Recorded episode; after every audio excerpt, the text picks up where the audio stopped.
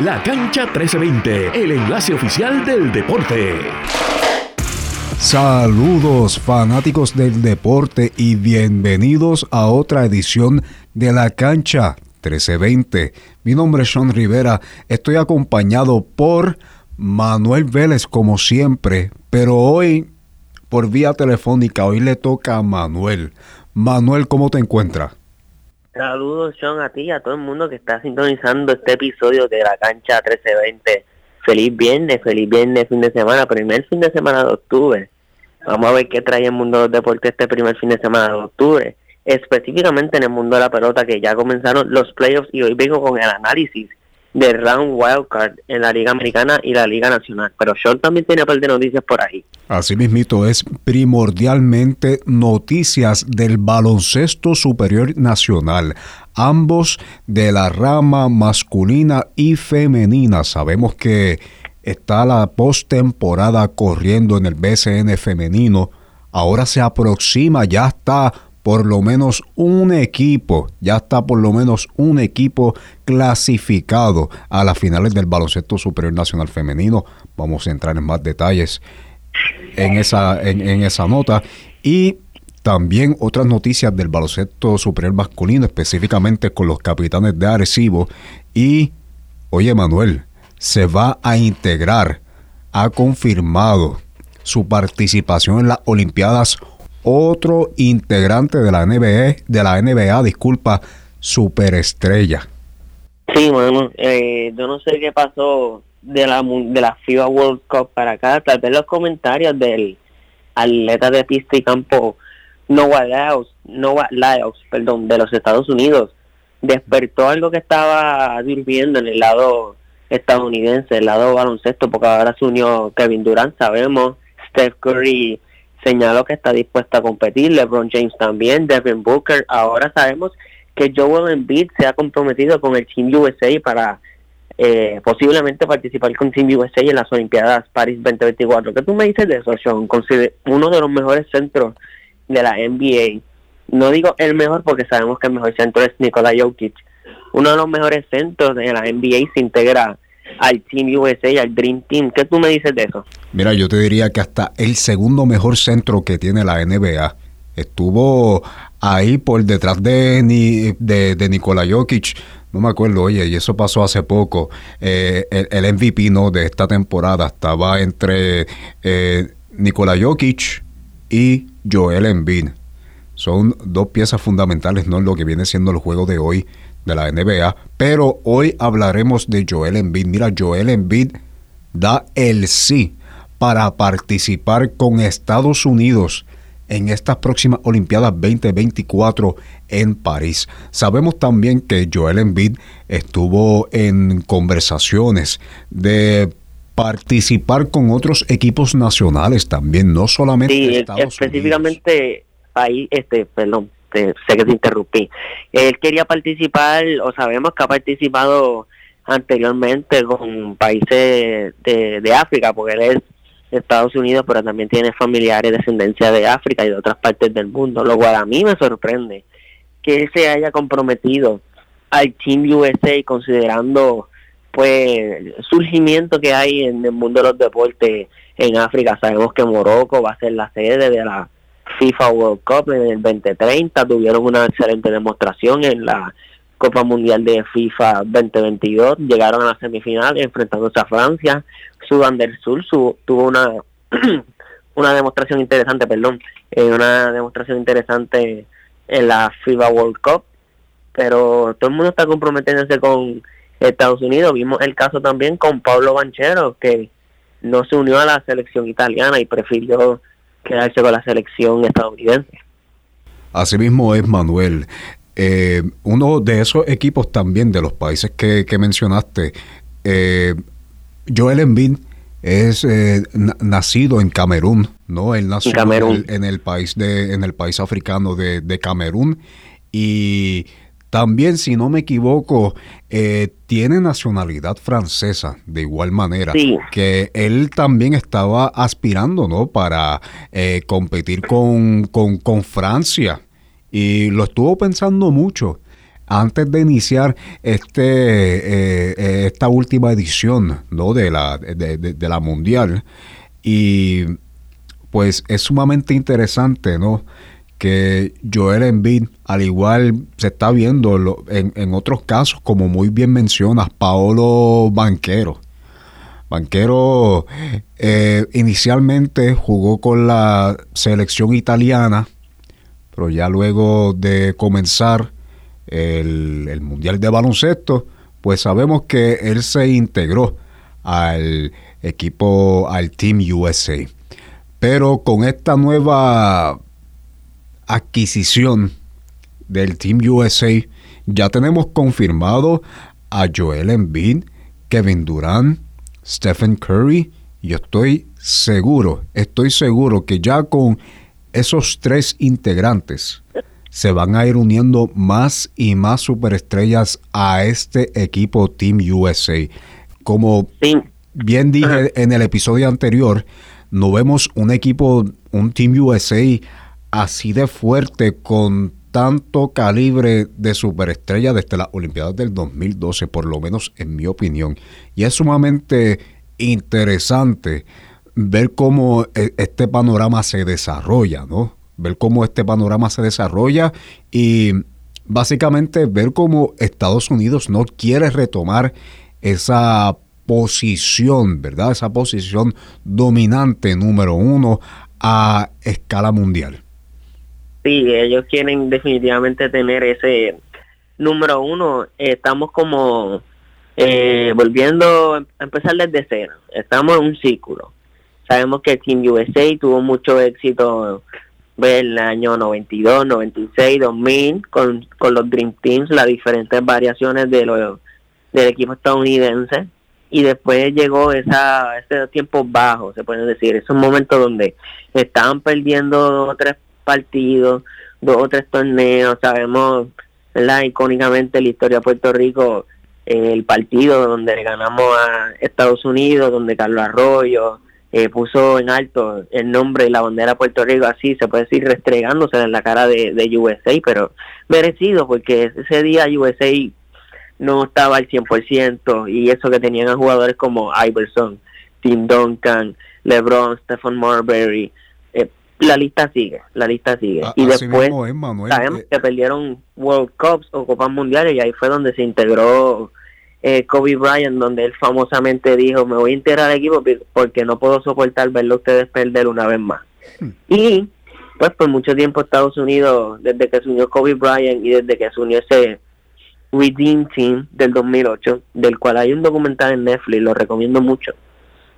Eh, Estados Unidos estaba al tope del, del baloncesto y hemos visto en los últimos años como los países europeos y, de y a nivel mundial, menciono Europa porque es el primero que me viene a la mente, pero como a nivel mundial República Dominicana, Puerto Rico, Italia, España, Francia, mismo Sudán del Sur, China, eh, Japón, hay grandes potencias en el baloncesto que no es solamente Estados Unidos. En términos de liga, sí, la NBA la gente la considera número uno, pero a nivel mundial ahí se puede hacer el debate y, la conversación de si Estados Unidos está número uno o no. Y es por eso que yo creo que se está formando este Dream Team parte 200. No sé cuántos Dream Teams ya han habido, pero se está formando este Dream Team para las Olimpiadas del 2024. Así mismo es, Manuel, y creo que es importante ¿no? que el programa de, del Team USA, eh, que este programa se vaya desarrollando lo, lo más que pueda, ¿no? Porque en estos últimos años hemos visto una participación del Team USA con bien poca representación eh, de superestrellas, por decirlo así, de, de, superestrellas.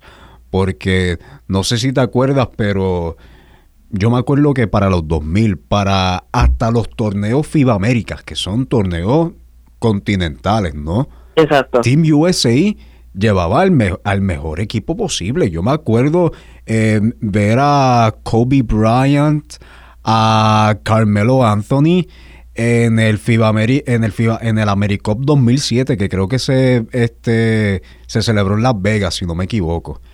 Sí. Y ahora si tú comparas ese equipo con el último equipo que tuvo eh, Team USA en, la última edición del AmeriCup, vemos, si vemos nombres NBAistas, pero ya básicamente... Pero no son superestrellas, es lo que quieres Exacto, exacto. Y, ¿verdad? Aquí no le quitamos mérito a ningún jugador, pero... No ganan de ser de ser un NBAista, aunque sea de la banca. No, exacto, sí. Y la cosa es, ¿verdad?, de tú ver a Carmelo Anthony y Kobe Bryant también en un torneo AmeriCup, a que la única, la poca representación NBAista que tú tengas en tu equipo sea Norris Cole y Stephen Zimmerman, ¿sabes?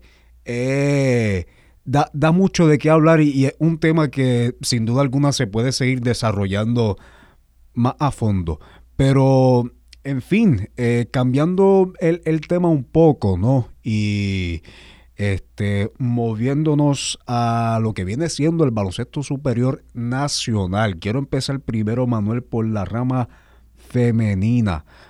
Manuel, ya las atenienses de Manatí aseguraron su posición en la final. Eso es correcto, Sean. Eso significa que tenemos los mejores dos equipos estadísticamente con sus récords del baloncesto superior nacional femenino en la final, cuando las atenienses de Manatí se enfrentan a las gigantes de Carolina. Iba a decir otra vez cangrejeras de Santurce, pero no. Son las gigantes de Carolina las que clasificaron a la final de la BSN, igual que las atenienses de Manatí. Sabemos que Carolina tiene una historia enriquecedora en el baloncesto superior nacional femenino. Si no me equivoco, esta es la primera vez que las atenienses de Manatí alcanzan la final. No, no, no es la primera vez, perdón.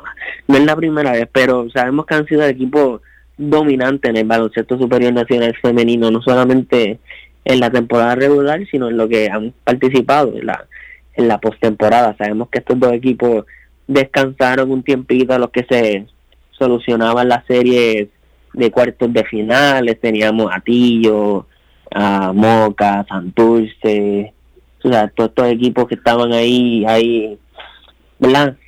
Luchando por su espacio en la final, pero sabemos que al final del día quienes han dominado el baloncesto superior nacional femenino han sido las gigantes de Carolina y las atenienses de Manatí. Sean, ¿quién tú crees que va a ganar? Yo le voy a las mías, pero yo creo que tú me des tu opinión. Pues mira, es un pronóstico sumamente difícil porque ambos equipos se han destacado de tal manera eh, dentro de la temporada y en la postemporada. Pero si tengo que decidir entre algunos de estos dos equipos, ¿no? O las Gigantes de Carolina o las Atenienses de Manatí, que por cierto, si gana Carolina sería wow, no sé si ese hito se ha se, ha llevado a cabo en la historia del baloncesto superior nacional, pero si gana Carolina, Manuel, literalmente tendremos a Carolina como campeón masculino y femenino. Exacto, exacto.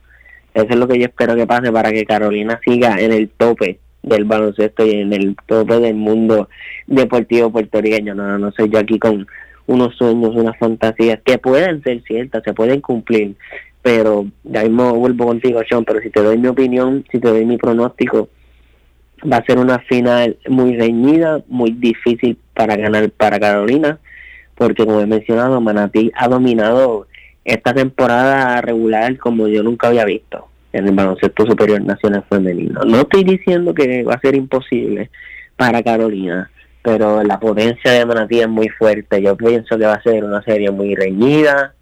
Eh, ahora no recuerdo bien a cuántos jueves que se llevan, no sé si son a 7 o a 5, pero no me sorprendería si eh, pasa un Game 5, un Game 7, porque estos dos equipos están bien parejados, son bien similares.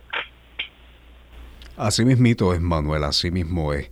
Va a ser una final reñida, una final que creo que no va a terminar, como dicen en inglés, lopsided, no va a ser una, va a ser una batalla bastante, bastante, bastante reñida entre, entre los dos equipos. Sé que los dos equipos van a dar lo mejor que pueda para esta, para esta final.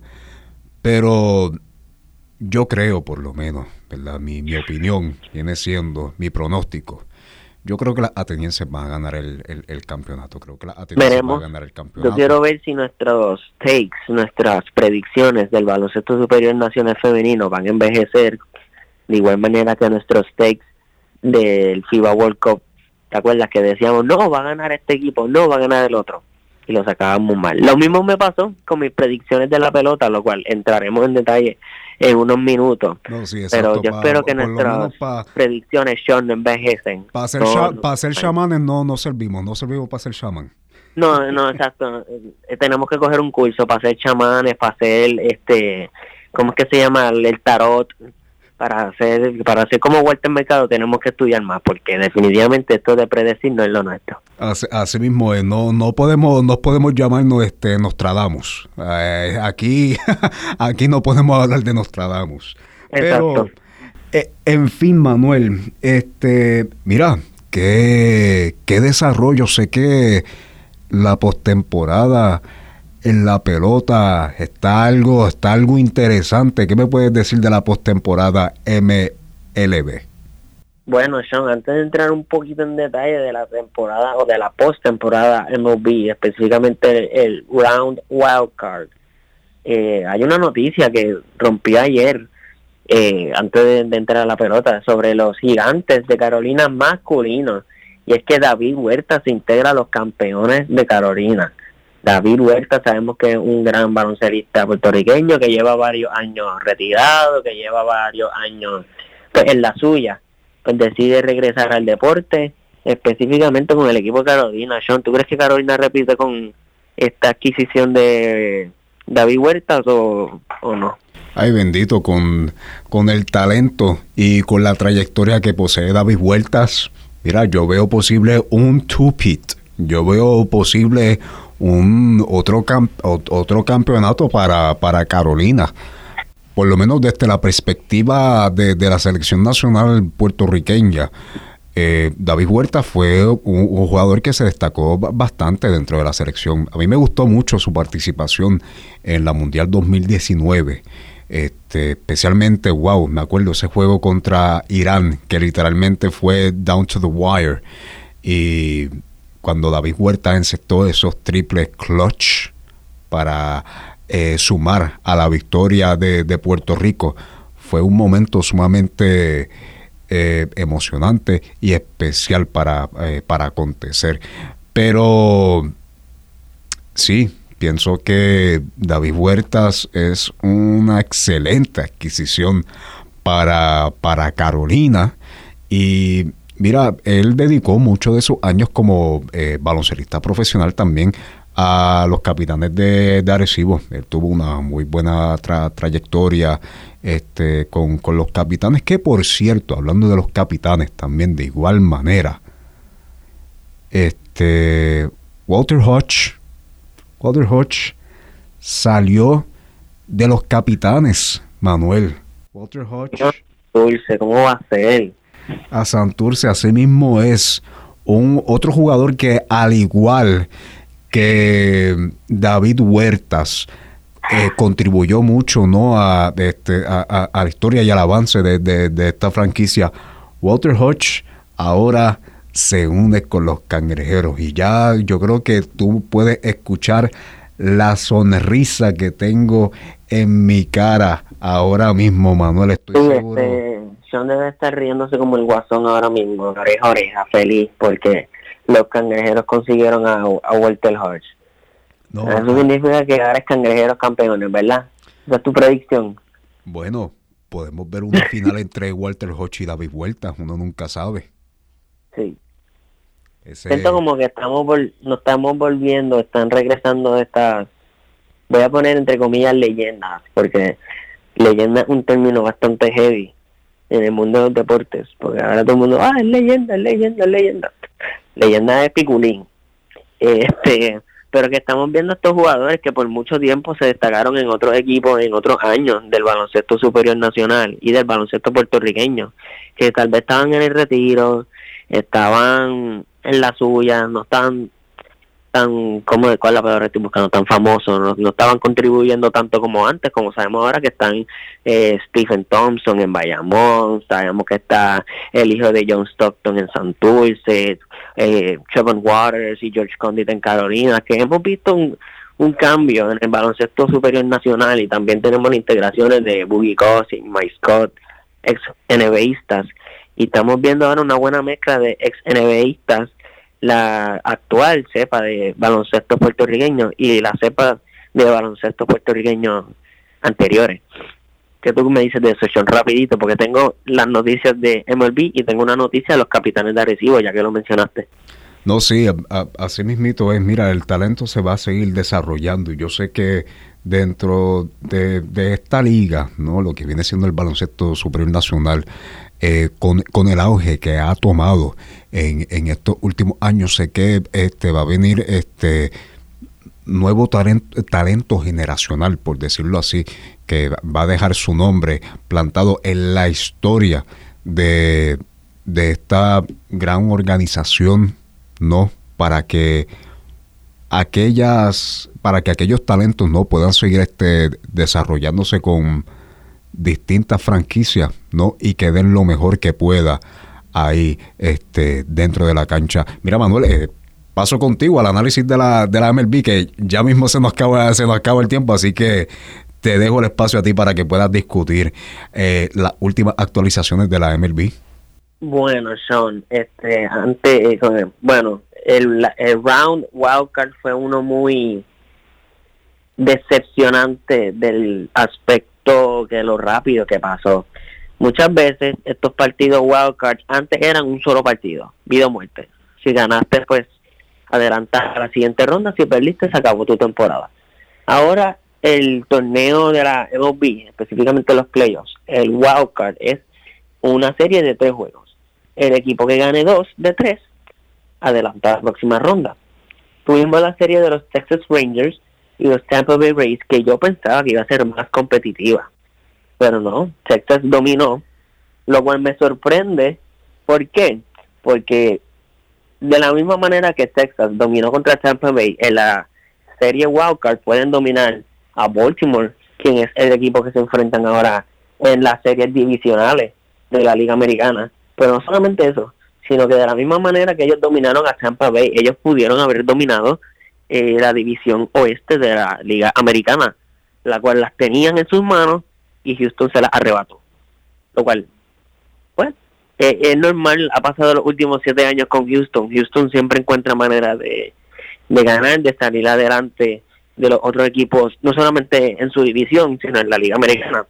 Pero volviendo a Tampa Bay, otra cosa decepcionante es la poca fanaticada. Yo no sé si tú has visto, Sean, ya que sabemos que seguimos a ESPN, SportsCenter, todas estas páginas de deporte.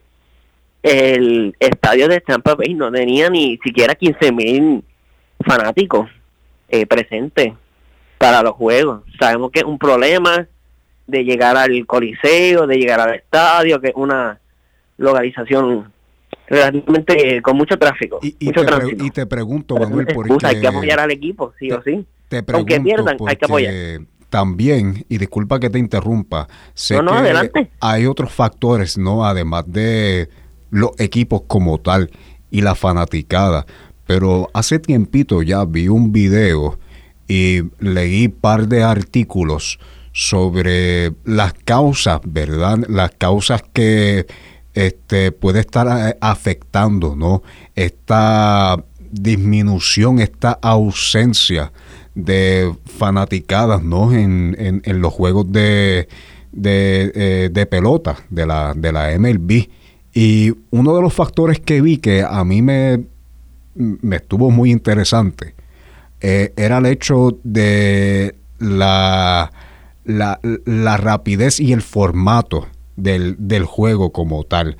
Que algunos consideran que los juegos son sumamente lento, largo y debido a ese formato, pues la fanaticada ha ido decayendo poco a poco. Sé que también la MLB ha hecho unos arreglos, ¿no? En cuanto a las reglas y el formato del juego para agilizarlo un poco más y para así este, llamar la atención a través de la fanaticada. y verdad, perdona que te interrumpa, es que sé que estamos cortita de tiempo.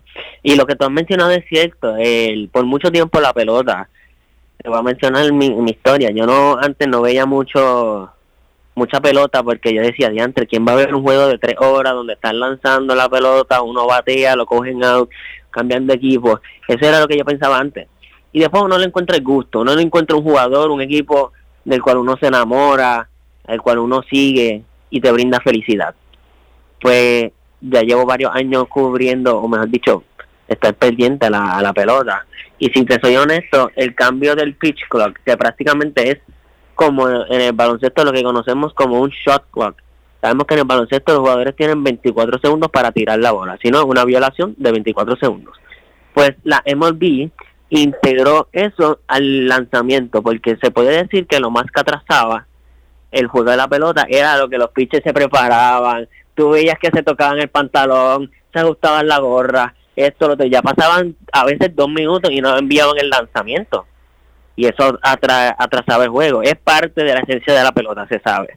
Pero la MLB, tratando de agilizar el juego y traer nuevas audiencias, añadió el pitch clock, lo cual ha hecho que los muchos juegos en esta temporada y post-temporada, lo que va, eh, vayan más rápido. Pero volviendo a Tampa Bay, pues Tampa Bay, a pesar de tener uno de los mejores récords en la MLB y en la Liga Americana, a pesar de que están en la misma división que los Yankees Red Sox y clasificaron a los playoffs fueron derrotados en su cancha en la serie 2 a 0 a favor de Texas. Los Texas Rangers se enfrentan mañana, eh, sábado, a los Baltimore Orioles. También mañana, sábado, el primer juego de la serie entre los Houston Astros y Minnesota Twins. Minnesota gana sus primeros juegos y serie de playoffs en casi 19 años. Eh, felicidades a Minnesota. Sabemos que lleva muchos años sin ganar en playoffs, pero la historia más interesante, Sean, es Carlos Correa, que se enfrenta en la postemporada por primera vez a su equipo por muchos años. Equipo que él defendió tras escándalo de, de trampa. Sabemos el escándalo de trampa del año 2020, donde Houston lo acusaron de robar señales para ganar su campeonato en el 2017.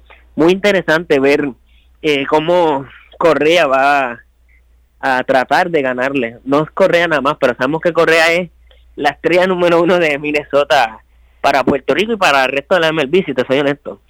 Pero veremos a ver cómo se da ese partido entre Houston y Minnesota que empieza también mañana sábado. Mañana sábado es día de MLB, no solamente baloncesto, perdón, baloncesto, este fútbol colegial, sino de MLB. También tenemos la serie de los Diamondbacks que van a enfrentarse a su a su equipo de rival división, perdón, a su rival de división, Los Angeles Dodgers, y a los Philadelphia Phillies que se enfrentan a los Atlanta Braves. Toda esta serie prácticamente hay historia, hay riñas de división, en el caso de Atlanta con Filadelfia, sabemos que Atlanta tiene el mejor récord de la liga y que Filadelfia lo eliminó el año pasado, Walker, Filadelfia está buscando regresar a la World Series y Atlanta está buscando ganar su segunda serie mundial en tres años, Sean.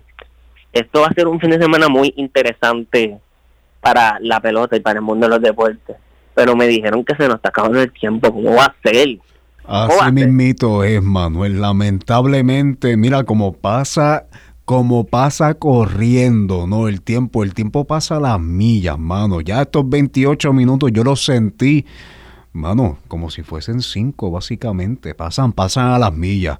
Pero Manuel, sumamente agradecido como siempre que nos acompañe en esta, en esta edición y en todas las ediciones de la cancha 1320.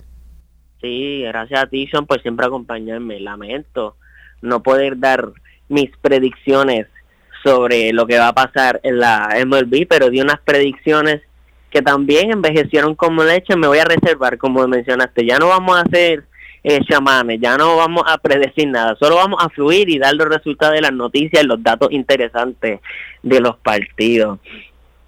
No, no hay que reservarnos eso porque no, no tenemos buena suerte. Así mismo es, Manuel. Bueno, aquí culmina, damas y caballeros, esta edición de la cancha 1320. Mi nombre es Sean Rivera. Le quiero dar las gracias a cada uno de ustedes que nos sintonizan vía Spotify, por aquí, en su podcast preferido en cuanto a análisis de deporte, La Cancha 1320. Hasta la próxima.